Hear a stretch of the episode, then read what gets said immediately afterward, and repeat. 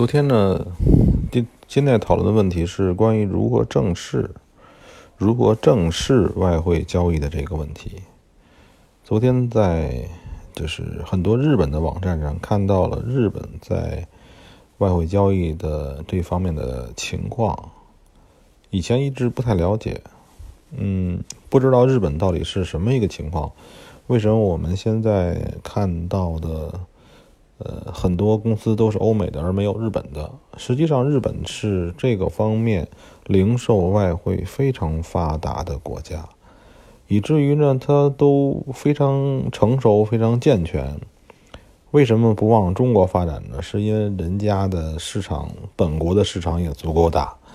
呃，日本占世界的五分之一到四分之一之间，它的份额，所以说是可以说是它一个。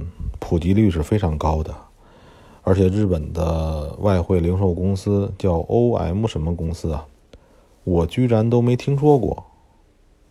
嗯，这也是因为它是世界最大的外汇公司，我居然不知道。我以前还以为什么美国的这个昂达什么是最大的呢？什么福汇啊？其实他们比较起来，日本这些公司都要小，只是因为日本。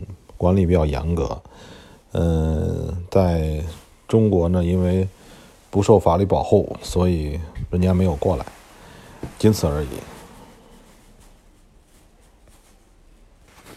所以呢，现在想讲的一个问题啊，就是如何在这个心理层面正视这种交易的可行性。这样的的话呢？你在内心才能会哎觉得这样的赚钱的方式是正确的，才能会把白天的时间、晚上的时间，还有跟朋友交流的时间，呃，这个时时候那个才会投入到呃外汇交易之中。嗯，这个其实也是很多人心里的一个坎儿吧，就是总认为呢，这个似乎有点不务正业，似乎呢。挣到钱和亏了钱，呃，都不是正经的工作似的感觉。我自己就有这种感觉。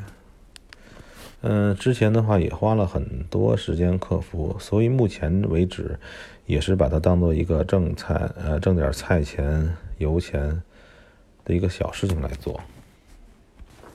所以这一次要谈的问题就是说，你想正视一个事情，必须要在。呃，把它搞明白。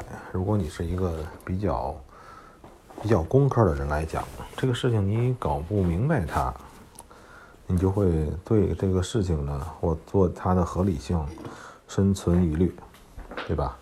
其实这还是我们的一个惰性使然，就是别人说什么就是什么，是吧？然后自己呢也没有花时间去研究，没有独立思考的能力。